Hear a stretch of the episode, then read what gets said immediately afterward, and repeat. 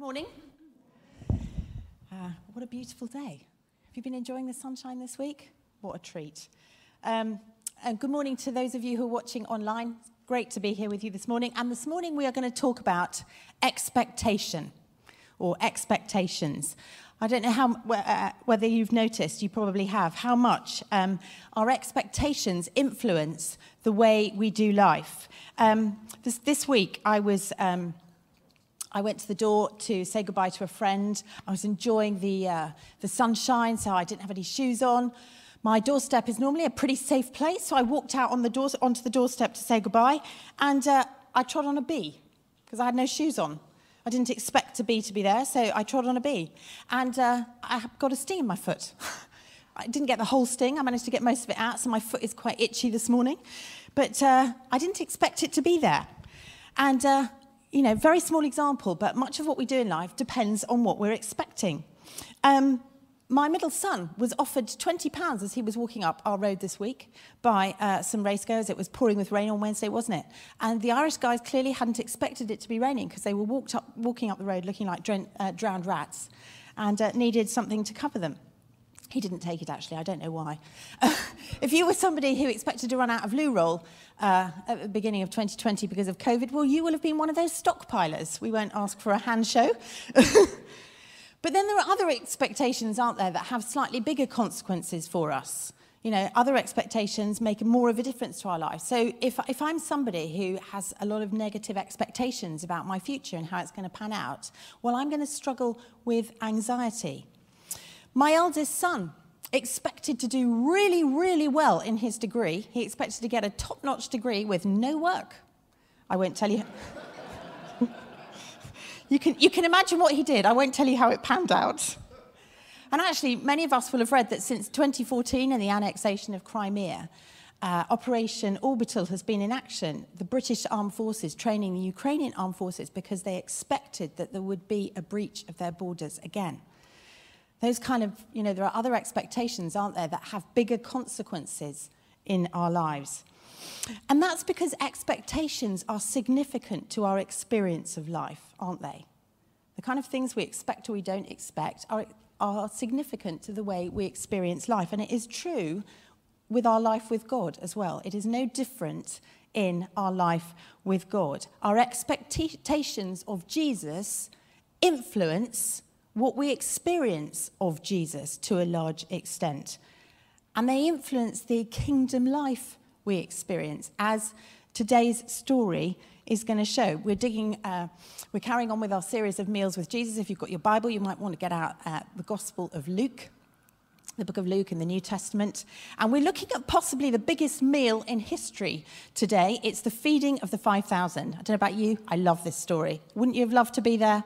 I mean, wouldn't you have loved to be on the team? I mean, I don't know how many of the 5,000, you know, knew that an actual miracle was going on uh, in their midst, but absolutely amazing. So I'm going to read from Luke 9, uh, 7 verses 10 to 17. From the message version, I'm actually going to read it this morning. When the apostles returned, and they'd been out and about uh, healing, they told Jesus everything they'd done. Then he slipped quietly away with them towards the town of Bethsaida. But the crowds found out where he was going and they followed him. He welcomed them and taught them about the kingdom of God, and he healed those who were sick. And then late in the afternoon, the 12 disciples came to him and said, Send the crowds away. Don't you love the disciples? They're so practical, aren't they? And not very, you know, kind or considerate half the time, but, you know, he still perseveres with them. Send the crowds away to the nearby villages and farms so they can find food and lodging for the night. There's nothing to eat here in this remote place. But Jesus said to them, You feed them. I bet he had a tongue in cheek there with a bit of a twinkle in his eye. But we've only got five loaves of bread and two fish, they answered. Or are you expecting us to go and buy enough food for this whole crowd? I think there was probably a bit of sarcasm in that response. For there were about 5,000 there, and it was 5,000 families, not 5,000 individuals. So there were possibly, I don't know, 20, 25,000 people there. Jesus said to them, Tell them to sit down in groups of about 50. So the people all sat down. Jesus took the five loaves and the two fish. Who knows where they came from? The story doesn't tell us. I don't know where the little boy came from. He seems to be a figment of somebody's imagination. He kept giving the bread and fish to the disciples so they could distribute it to the people. They all ate as much as they wanted, and afterwards the disciples picked up How many baskets? 12. More than they'd even started with. Baskets of leftovers. Now, for those of you that have been using this book that we've been uh, you know, following Meals with Jesus in your families. I hope you've been enjoying it. There are some fantastic uh, reflections in there. You know, brilliant, brilliant material. And then we've got our devotionals um, on the website. But I hope you noticed in doing your reflections this week, those of you that have been using that book, that there's been a really significant word missing from the reflections, and that is the word miracle. This story is about a miracle. So, yes, it's about lots of other things as well. It's about Jesus welcoming and having compassion on the crowds. Jesus is full of compassion. Everything he does is out of his compassion. He has compassion on us this morning. He has compassion on you this morning. He'll have compassion on you tomorrow morning. His, the Bible says his mercies are new every morning. Yes, it's about his desire to meet people's needs, to, to meet the needs of this hungry crowd. It was late, there was no food, there were no shops nearby, and he wanted to meet their need. And He wants to meet your needs. He is able to meet your need. He wants to meet your needs today. He wants to meet your needs tomorrow. He wants to meet your needs the day after. And yes, it's about his generous provision. You know, this more than enoughness that is what God is like. He's generous and he gives us more, you know, more than enough. He owns the cattle on a thousand hills. And yes, it's about us sharing what we have because those fish and those loaves came from somewhere you know, and it's about us offering what we have and then him doing, you know, great things with it. And we might think what we have is very little and insignificant, whether it's our time or our abilities or our resources or whatever, and that, you know, what could God do with that? But actually, he takes small things and does big things with them. But this story is also, and I would want to say primarily, about a miracle. It's about the supernatural power of God.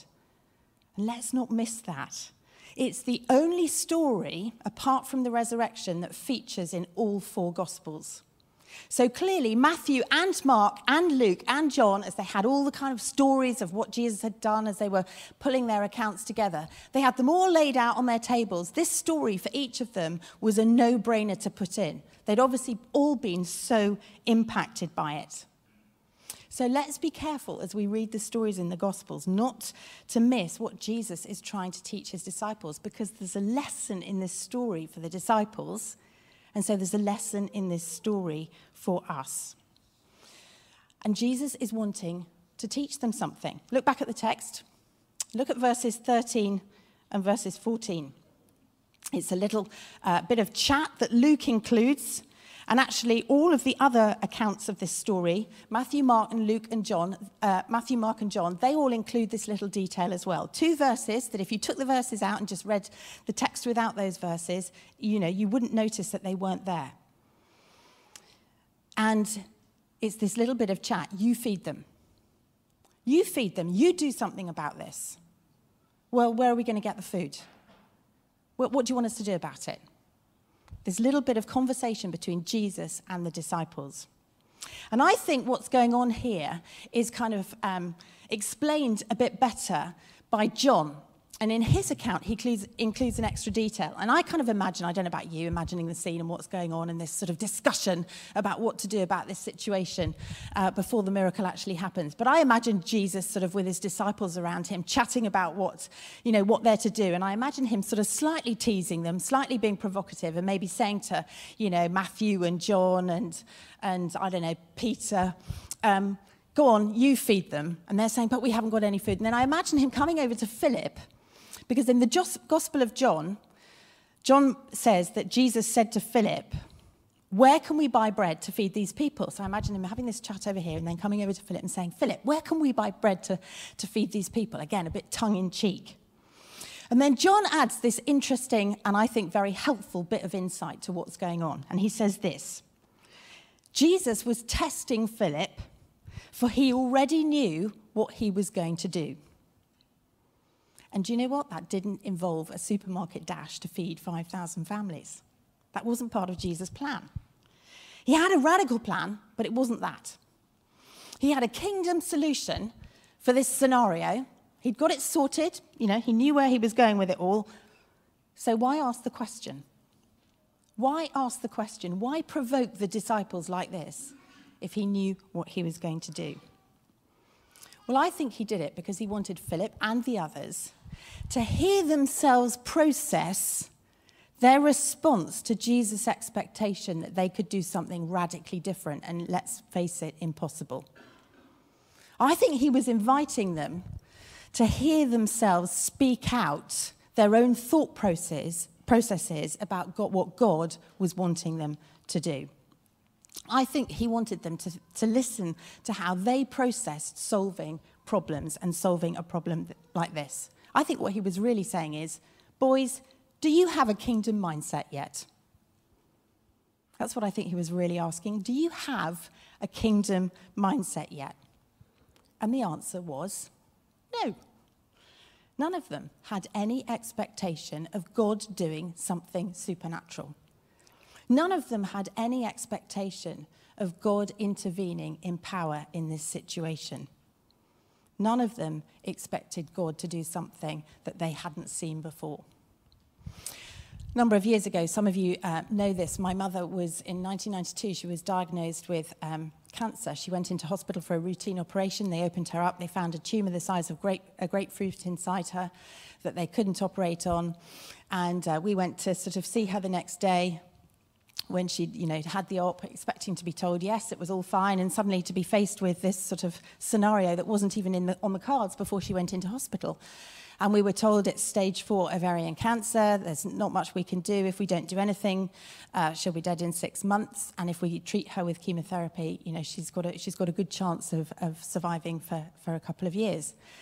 And as you can imagine, it was a pretty kind of shocking, out of the blue, left of centre diagnosis. And I can remember Tim and I were newly married. And uh, we went to our life group that night, full of some lovely, you know, lovely, spirit filled Christians who loved the Lord and who'd walked with him for many years.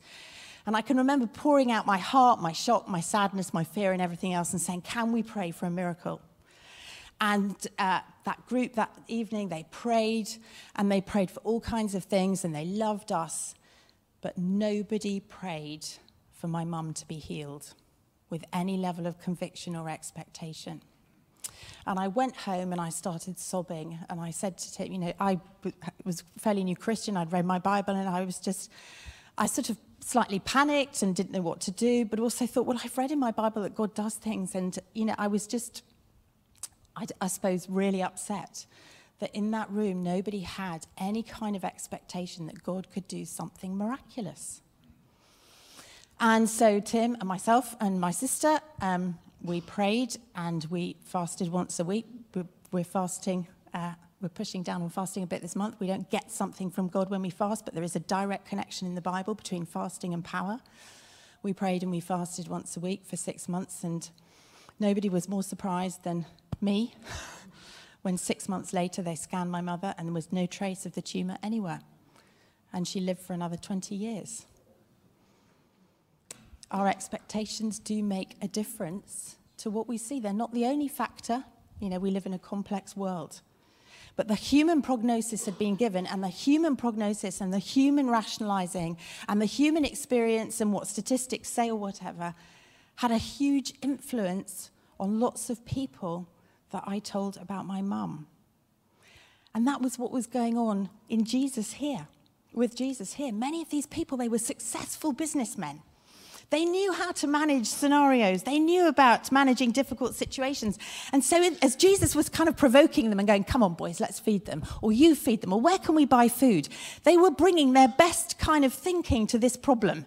Their best, best strategizing, well, Philip says, well, gosh, we need loads of money. And the boys saying, let's go over there, you know, send them over there because there's shops over there and they can buy food. They brought their best thinking, bless them.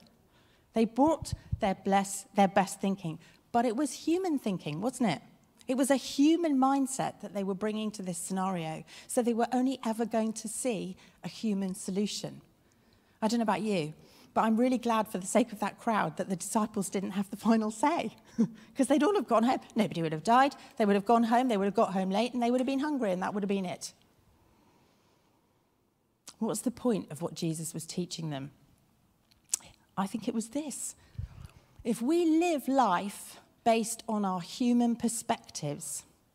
And we face every challenge and every situation that we face face with a rational, logical mindset, with our limited human perspectives, we will miss so much of what God wants to do in his world, in the situations that we're surrounded by.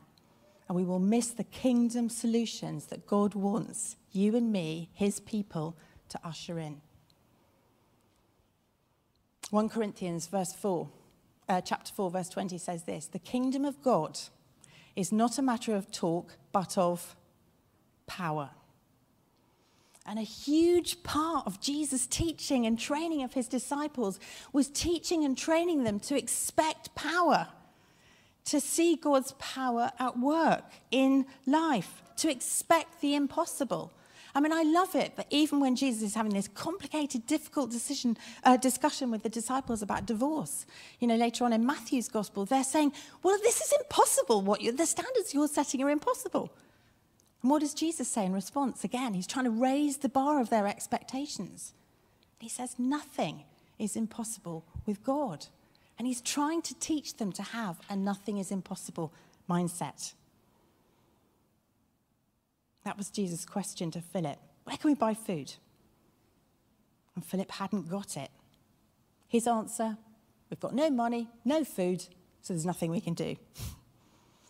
And actually, if you, I don't, I don't, know if you're interested in this kind of thing, but there's a conversation in Mark chapter 8, verses 14 to 17 that you might want to look at later, where the, Jesus is having another conversation with the disciples about the leaven, the mindsets of Herod and the Pharisees. They're in a boat, they're talking about bread again. And Jesus is referring back to this miracle and going, Do you still not see? Do you still not understand? Have you still not got it? But beware of this rational, logical, you know, human problem solving mindset that you know, mitigates against seeing God's power at work. How did God say? How did Paul say? God through Paul. How, how did he say transformation comes? He says it comes through the renewing of our minds, didn't he? Changing the way we think. Through swapping an old way, a worldly way of thinking about God or about me or about life or about, you know, you or about our circumstances or about the problems we face. Swapping an old worldly way of looking at all of that stuff for a new godly way, God's way. That's what Jesus is trying to teach them here. Boys, I want you to look at life. I want you to look at these problems. I want you to look at these situations with God's perspective, not yours. I don't know how you'd feel if a family member kind of rocked up to your house and started rearranging your furniture in your lounge. I know I wouldn't be very pleased about it, but actually, that's what, that's what the Holy Spirit wants to do with our minds to rearrange some of our mindsets, to rearrange some of our thinking. You know, less of our way of thinking and more of His. You know, we don't read the Bible and, and pray, you know, just to sort of tick a box. You know, it's all about relationship with Jesus, but those kind of activities are, are what God uses to, to rearrange the way we think and the way we look at the world, the way we look at God and the way we look at each other.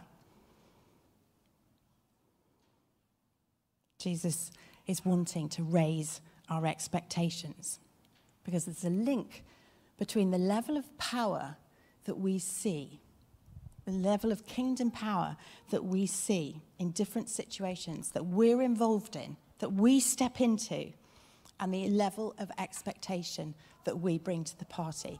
Why were Helly and her friends on the streets this week? Because they expected God to use them and to show up in some of those scenarios. If there wasn't a connection between the level of expectation that we have and the experience that we then have of the kingdom coming through us. Why is Jesus trying to teach them this? Why is he bothering to teach them this stuff? Why was he trying to raise their expectations at the picnic? Only this week, I read a testimony of a, a Christian who works on an international space station and uh, he'd been working for years on a problem that was costing uh, the company loads and loads of money. And they'd been unable to find a solution. And he had been listening to a talk on kingdom mindsets. And uh, he went to bed and he prayed and he said, Lord, I want you to speak to me then and show me how you would approach this problem. And he had a dream about this scenario and he had a dream about a possible solution. And uh, his boss then sort of asked to meet up with him, and he was able to tell him in this meeting about the dream he'd had and about this possible, you know, quite left of centre solution. But the following week, the scientists agreed to sort of adopt the program that he suggested, and it worked. And, you know, not only was there a kingdom solution that had, you know, been evading them with their rational, logical mindsets for months, but also people began to be interested in a God who spoke through dreams and a God that was interested in science and technology. Jesus solves problems. Jesus approaches challenging situations, doesn't he, in a different way to the way that we do or to the way that I do, to the way that I try and solve problems and come up with solutions or whatever. And he wants us. I believe that's the point, you know, part of the point of this story. What he's wanting to teach us this morning is to remember that he wants us to have a different level of expectation to those people around us when we look at these different scenarios. The Holy Spirit is always trying to train his followers to think like Jesus, to think outside the boundaries of possibility. But they, these guys, Jesus' friends, they were at the beginning of their journey and they were still thinking only within the bounds of possibility. I think when Jesus asked this question, you know, you feed them, where can we buy food? What should we do, boys? I, do you know the, the answer I think he was longing for? I think he was longing for them to say, well, we can't do anything. We can't fix this, but you can. You've got a solution. You can do anything, Jesus. So you just tell us what to do and we'll do it. I mean, isn't that what his mum said at the wedding of Cana? When there was no wine, she brought a different level of expectation, didn't she? And she said to them, Well, you know, I don't know what he's going to tell you to do, but he can do something about this, so just do what he says. Jesus wants to raise my level of expectation. I know that. I know he wants to raise the level of expectation of many of us in here this morning. So, question for you as we kind of bring this to a close What is your current how big is your current expectation of God? How big is your current expectation of what He can do, what He wants to do, what He will do? And the way that you approach some of the scenarios in your workplace or in the lives of those around you will tell you something about your level of expectation. The size of your prayers, the size of my prayers, tell God something about my level of expectation about Him. Somebody once said, the size of our prayers reflects the size of our God. I think there's a lot of truth in that. Tozer is one of my favorite authors. He said something very similar. He said this A low view of God is a cause of a, hundred, of a thousand, a hundred lesser evils, but a high view of God is the answer to 10,000 problems. Friends, Jesus wants us to be a body of people who have a high view of God, who pray really big prayers, who have high expectations of what He can do. The camping season's coming up, isn't it? And uh, I'm not a big fan of camping. One of the reasons is often I go to sleep on a pumped up mattress and the next morning, I wake up and it's deflated. If I'm really lucky, I won't actually feel the floor and the stones through my mattress. But it's never, uh, we need some new mattresses, hon. but it's never as inflated when I wake up the following morning as when I went to sleep the night before. And do you know what? That happens to my expectations of God. I pump up my mattress, I pump up my mattress of expectation, and I can have high expectations of God, and then I do life. I see prayers unanswered, I get disappointed, and the air goes out of my expectations. And some of you will be in here this morning thinking, listening to me and thinking, yes, but I've prayed and I've believed and I've had expectation of God moving in power, and it hasn't happened. I can say that to you too. I can tell you other stories where I've prayed for a miracle. I've prayed for God to move in power, and I've believed and I've really expected Him to move in power, and He hasn't. These disciples, I'm no doubt they were full of disappointment. You know, they'd been praying and expecting the kingdom to come for years. They lived in occupied territory. There'd been a genocide on small babies, you know, 30 years prior to this experience. But Jesus was still in the business of raising their expectations from whatever level they were at. And wherever our expectations are this morning, He wants to raise them again. He's been speaking to me about this a lot recently. You know, he, I'm preaching this to myself as well as to us in here because my expectations deflate so easily from just doing life in this world. Like I said, through disappointments, through not seeing God move, whatever. But God is continually reminding me and has been reminding me again recently that I need to be aware of the stuff that suffocates my expectations. And instead of ignoring it, I need to take it on. We've spoken about disappointment in here before. We need to be able to, we need to be willing to wrestle with the stuff that suffocates our expectation. We need to be real about our disappointments and our struggles, you know, to believe for certain things in certain scenarios because maybe of what we've experienced before. We need to wrestle with that stuff rather than just accepting a deflated mattress of expectation. Because, friends, the scenarios that we're placed in, our workplaces, our streets, our communities, our, the, the school gate, whatever, the places where God has positioned us, He's looking for a people who have high expectations so they'll step out and step in and pray big prayers and, and whatever else so that His kingdom can come and people can see that He is a God who moves in power and who loves them. But so much of that hinges on the level of expectation that we carry. So let's be people that wrestle with the stuff that makes the mattress deflate. let's be honest about that. But let's also be people that allow God to raise our expectations continually. How do we do that? Well, one of the main reasons, one of the main ways is just getting our, our heads into the Word. You know, that's where I go when I realize my, my faith has, has, you know, lost a lot of air. My expectations have diminished. Get out the Gospels and just read the Gospel stories, what Jesus is doing. It's one of the main ways we do it sharing testimony, encouraging each other, sharing our faith stories. What kind of level of expectation do we want to have? You know, I think we want Jesus to raise our expectations, don't we? For our own sakes, but also for the sake of his world.